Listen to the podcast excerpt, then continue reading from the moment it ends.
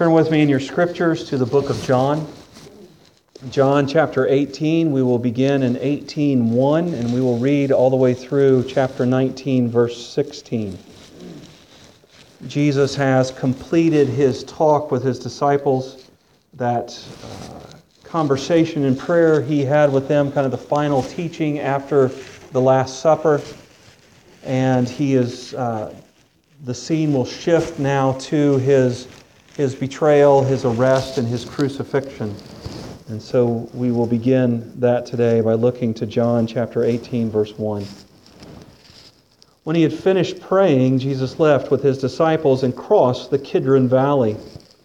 On the other side, there was an olive grove, and he and his disciples went into it. Now, Judas, who betrayed him, knew the place because Jesus had often met there with his disciples. So Judas came to the grove, guiding a detachment of soldiers and some officials from the chief priests and Pharisees. They were carrying torches, lanterns, and weapons. Jesus, knowing all that was going to happen to him, went out and asked them, Who is it that you want? Jesus of Nazareth, they replied. I am he, Jesus said, and, and Judas the traitor was standing there with them. When Jesus said, I am he, they drew back and fell to the ground. Again, he asked them, Who is it you want? And they said, Jesus of Nazareth. I told you that I am he, Jesus answered. If you are looking for me, then let these men go. This happened so that the words he had spoken would be fulfilled. I have not lost one of those you gave me. Then Simon Peter, who had a sword, drew it and struck the high priest's servant, cutting off his right ear. The servant's name was Malchus. Jesus commanded Peter, Put your sword away. Shall I not drink the cup the Father has given me? Then the detachment of soldiers with its commander and the Jewish officials arrested Jesus. They bound him and brought him first to Annas, who was the father-in-law of Caiaphas the high priest that year. Caiaphas was the only was the one who had advised the Jews that it would be good if one man died for the people. Simon Peter and another disciple were following Jesus. Because this disciple was known to the high priest, he went to Jesus. He went with Jesus into the high priest's courtyard, but Peter had to wait outside at the door. The other disciple, who was known to the high priest, came back, spoke to the girl on duty there, and brought Peter in. You are not one of the disciples, his disciples, are you? The girl at the door asked Peter. He replied, I am not. It was cold, and the servants and officials stood around the fire they had made to keep warm. Peter was also standing with them, warning, warming himself. Meanwhile, the high priest questioned Jesus about his disciples and his teaching. I have spoken openly to the world, Jesus replied. I always taught in the synagogues or at the temple where all the Jews came together. I said nothing in secret. Why question me? Ask those who heard me. Surely they know what I said. When Jesus said this, one of the officials nearby struck him in the face. Is this the way you answer the high priest? He demanded. If I said something wrong, Jesus replied, testify as to what is wrong. But if I spoke the truth, why did you strike me? Then Annas sent him, still bound, to Caiaphas the high priest. As Simon Peter stood warming himself, he was asked, You are not one of his disciples, are you? He denied it, saying, I am not. One of the servants, a relative of the man whose ear Peter had cut off, challenged him. Didn't I see you with him in the olive grove? Again, Peter denied it, and at that moment a rooster began to crow. Then the Jews led Jesus from Caiaphas to the palace of the Roman governor. By now it was early morning, and to avoid ceremonial uncleanness, the Jews did not enter the palace. They wanted to be able to eat the Passover. So Pilate came out to them and asked, What charges are you bringing against this man? If he were not a criminal, they replied, would we not have handed him over to you? Pilate said, Take him yourselves and judge him by your own law. But we have no right to execute anyone, the Jews objected. This happened so that the words Jesus had spoken, indicating the kind of death he was going to die, would be fulfilled. Pilate then went back inside the palace, summoned Jesus, and asked him, Are you the king of the Jews? Is that your own idea, Jesus asked, or did others talk to you about me? Am I a Jew? Pilate replied. It was your people and your chief priest who handed you over to me. What is it you have done? Jesus said, My kingdom is not of this world. If it were, my servants would fight to prevent my arrest by the Jews. but now my kingdom is from another place. You are a king, then, said Pilate. You are right in saying I'm a king. In fact, for this reason I was born, and for this I came into the world, to testify to the truth. Everyone on the side of truth listens to me. What is truth? Pilate asked. With this, he went out again to the Jews and said, I find no basis for a charge against him. But it is your custom for me to release to you one prisoner at the time of the Passover. Do you want me to release the king of the Jews?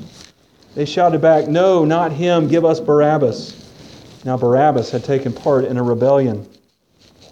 Then Pilate took Jesus and had him flogged. The soldiers twisted together a crown of thorns and put it on his head.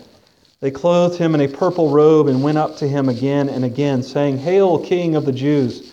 And they struck him in the face. Once more, Pilate came out and said to the Jews, Look, I am bringing him out to you to let you know that I find no basis for a charge against him. When Jesus came out wearing the crown of thorns and the purple robe, Pilate said to them, Here is the man. As soon as the chief priests and their officials saw him, they shouted, Crucify! Crucify! But Pilate answered, You take him and crucify him. As for me, I find no basis for a charge against him. The Jews insisted, We have a law, and according to that law he must die, because he claimed to be the Son of God. When Pilate heard this, he was even more afraid, and he went back inside the palace. Where do you come from? he asked Jesus. But Jesus gave him no answer. Do you refuse to speak to me? Pilate said. Don't you realize I have the power either to free you or to crucify you? Jesus answered, You would have no power over me if it were not given to you from above. Therefore, the one who handed me over to you is guilty of greater sin. From then on, Pilate tried to set Jesus free, but the Jews kept shouting, If you let this man go, you are no friend of Caesar. Anyone who claims to be a king opposes Caesar. When Pilate heard this, he brought Jesus out and sat down in the judge's seat at a place known as the stone pavement, which in Arabic, Aramaic is Gabbatha. It was the day of preparation of Passover week, about the sixth hour. Here is your king, Pilate said to the Jews. But they shouted, Take him away, take him away, crucify him. Shall I crucify your king? Pilate asked. We have no king but Caesar, the chief priest answered. Finally, Pilate handed him over to be crucified. Let's pray.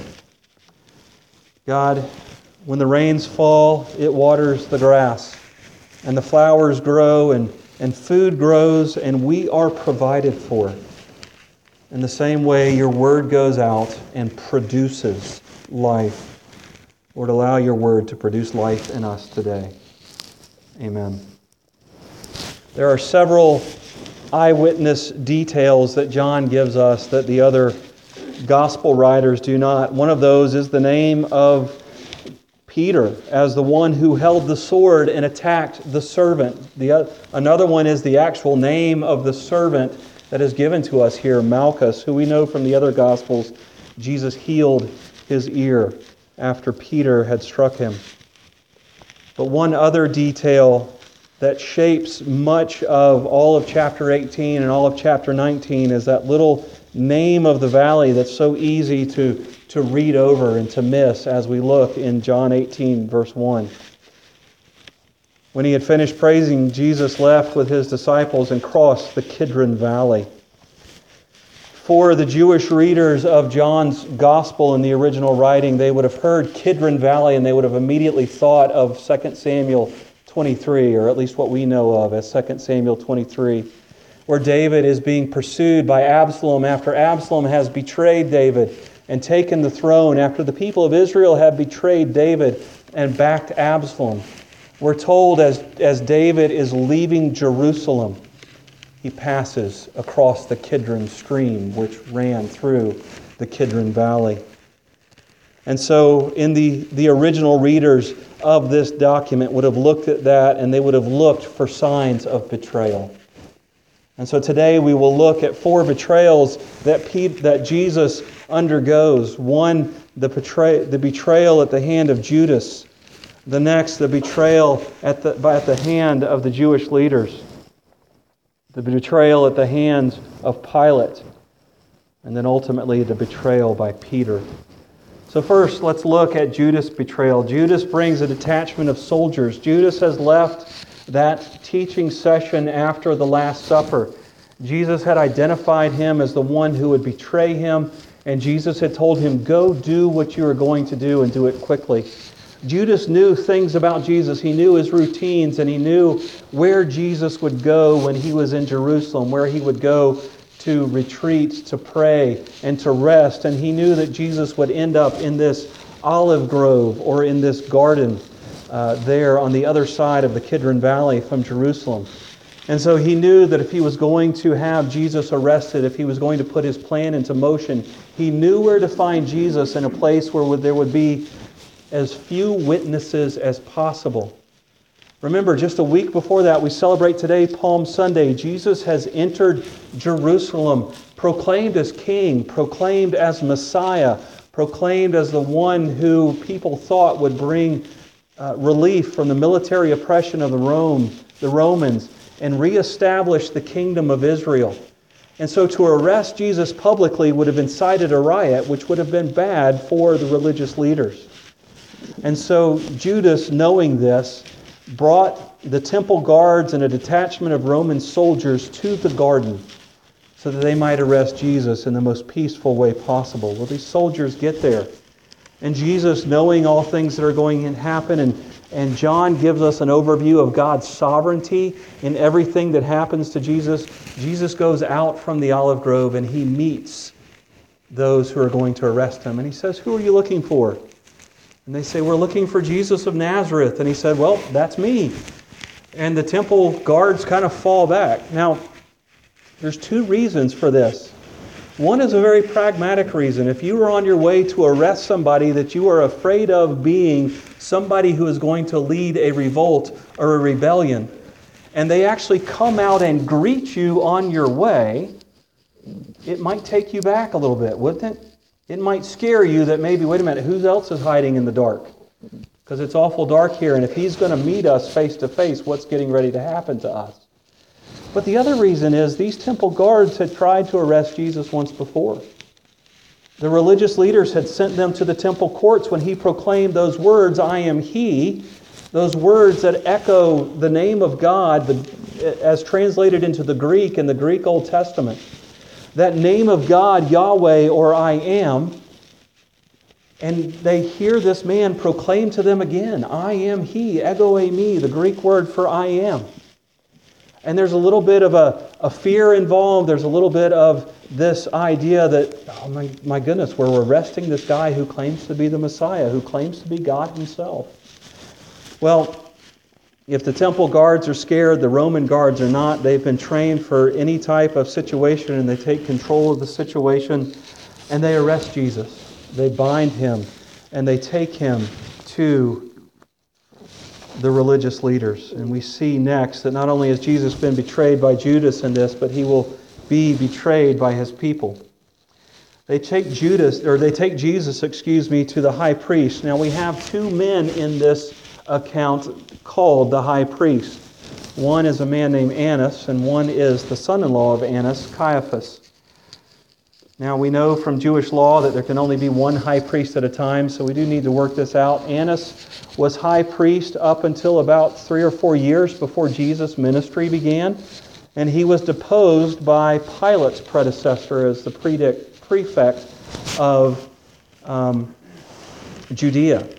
However, in the Jewish mind, you, once you were a high priest, you were a high priest for life, very much like our Supreme Court justices are high priests for life. Or very much, actually, probably more accurately, um, what do we call George Bush if we were to meet him face to face? Would we call him Mr. Bush or would we call him President Bush?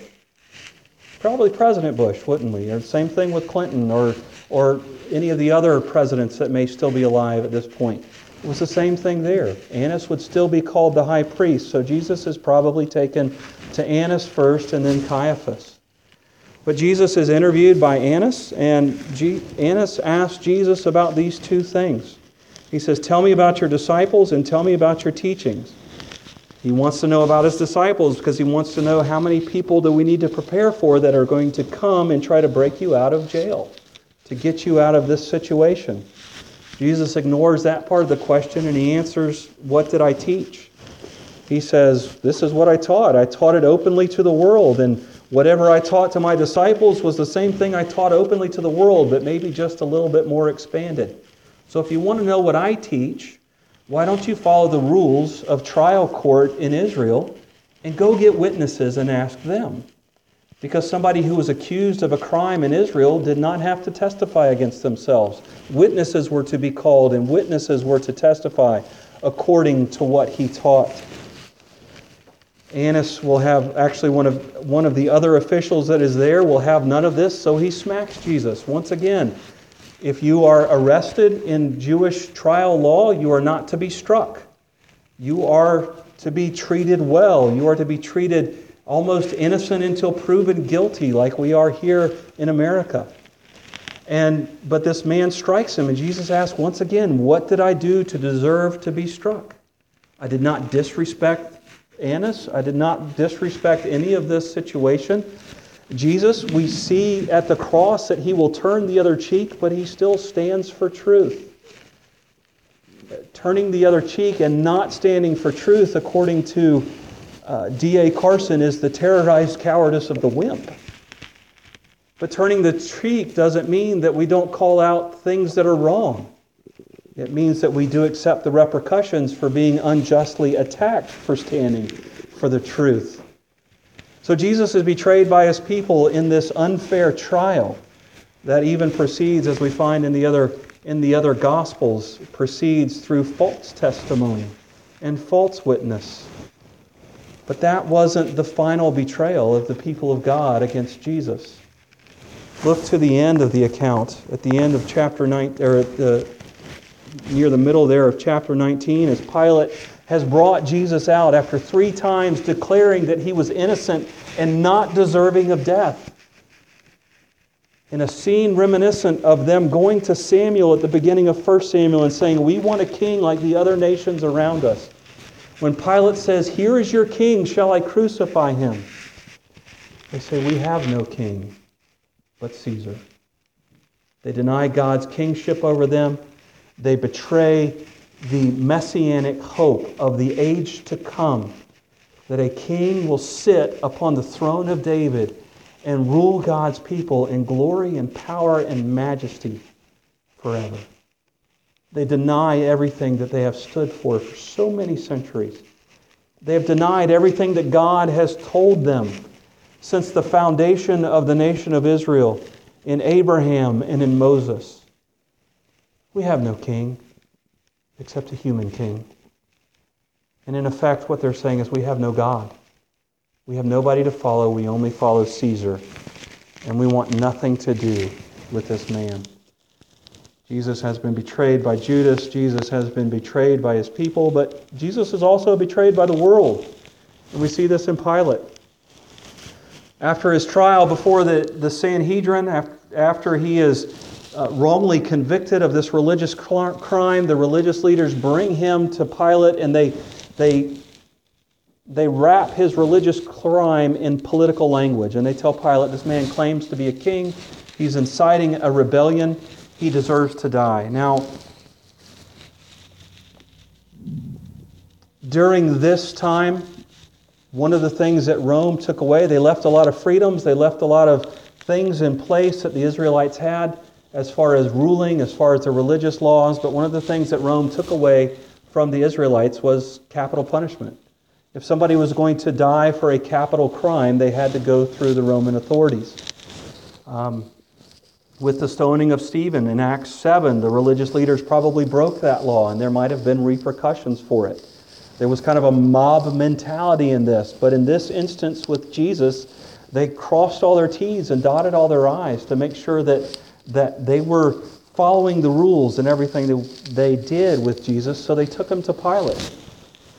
And Pilate interviews Jesus and he says, Hey, I, I hear you're the king. People tell me that you're the king. And uh, Jesus says, Well, did you hear that from somebody else, or are you really curious? Are you truly, truly seeking to know more about my kingdom, or are you just repeating something somebody else has told you? And Peter, or excuse me, Pilate, Pilate was not a good guy. Up until the 1960s, people did not believe Pilate existed because there was no evidence for him. But in the 1960s, a stone was found in Caesarea that named him prefect of Judea during this time. Um, early in his rule as prefect of Judea, Pilate hung banners that said to the effect, uh, Caesar is God, or worship no God but Caesar. He hung these banners very close to the temple grounds. And the Israelites revolted. And uh, Pilate kind of wormed his way out of that revolt. Pilate would either manipulate his way out of difficult circumstances or he would react very violently to difficult circumstances. So you never knew where you stood with Pilate. And I think he did that intentionally to keep people off base because if enough information gets back to Caesar that Pilate is allowing riots and revolts and kings to be proclaimed in Jerusalem, Caesar will come and remove him from his position. And Pilate cared more about his power than he did about justice, than he did about the people of Israel. And so Pilate looks at Jesus and says, You know what? I really don't care anything about you. I'm just trying to keep peace here. And you're either going to answer me or you're not. I'm going to, I can make life very hard upon you, or I can make very life, life very easy for you. And Jesus says, You're right. Okay. Not because he's capitulating to this petty ruler, but because he is going to proclaim truth once again. He said, Yes, I am a king, but my kingdom's not an earthly kingdom. He said, If it was, there would have been a group of men that would have come with me, and you would not have arrested me. They would have fought to keep me and to break me out of jail. But Talk to your soldiers because when one of my men tried to do that, I stopped him and healed one of the soldiers. He says, But yes, I am a king, but my kingdom is not warring against military might, but against unbelief. Jesus says, See, my followers are marked by truth. My followers are marked by embracing the revelation of God's self disclosure in myself, the Word made flesh. He said, So if you want to see my followers, look to those who follow truth. Look to those who embrace truth. And then Pilate just really dismisses Jesus. He says, yeah, whatever. What is truth? Larry Taunton wrote a book about Christopher Hitchens, one of the most vocal atheists of the 20th and early 21st centuries. And he said there was more to Christopher Hitchens. Behind the scenes, he was very open to talking about religion. He was very open to talking about Jesus. And he was very open to the gospel. But he said there was a point in Hitchens' life where the gospel started to kind of pry at his heart. But he knew enough about scriptures that he had to count the cost. And Hitchens, from what we can tell by the end of his life, was not willing to pay the cost to embrace the gospel. It's the same thing we have here with Pilate. Jesus' message to him through the trial is probably needling under Pilate's skin. And he says, ah, What is truth? And he rejects Jesus. And he takes him out and he says, I find nothing to hold him accountable for.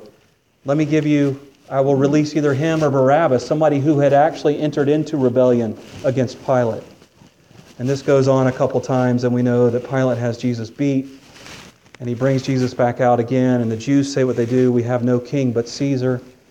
And Pilate looks at Jesus he says, I know you're an innocent man, but I'm going to have you crucified anyway to keep the peace. And so Pilate betrays Jesus. The world betrays Jesus to, to hold on to their own powers. We would expect the religious leaders to betray Jesus, would we not? They were trying to protect their own power. They were trying to protect their own, their own reputation. We would expect Pilate to do that because Pilate's trying to protect his power. He's trying to protect his place there in Jerusalem, in Judea. We would expect Judas to do it because he was trying to get power more than likely as well. He was a thief, he was a liar. Let's add betrayal to it. But we don't expect the next betrayal. Jesus or Peter has told Jesus time and time again, I will stand behind I will stand next to you to the end. You can count me. I will die the same death you die. I will walk to the gates of hell with you. And during Jesus' trial, we flip back and forth between the scene of Jesus being interrogated and Peter being interrogated. And we see Jesus being faithful to the truth in his interrogation. We see Peter fail miserably in his. Aren't you one of his disciples also by the girl at the gate? No, not me. One of the men standing around the charcoal fire being warmed. Hey, I've, you've been with Jesus before, haven't you? You follow him around, don't you? Nope, nope, got me confused with somebody else. Once again, he's asked, we're told by Malchus's cousin or Malchus's relative, I think you're the one that's been with him. And the other gospel says, with cursing and swearing and yelling and screaming, Peter says, Not me. And the rooster crows. And Peter is crushed by the weight of his betrayal. Peter is crushed because it surprised him. He truly intended to follow Jesus to the end.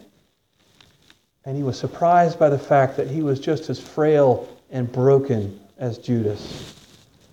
Now we know the end of the story because we have read through John before, and we will look at the end of the story in a couple of weeks. But the difference, one of the differences between Peter and Judas, Peter ran to the law for comfort.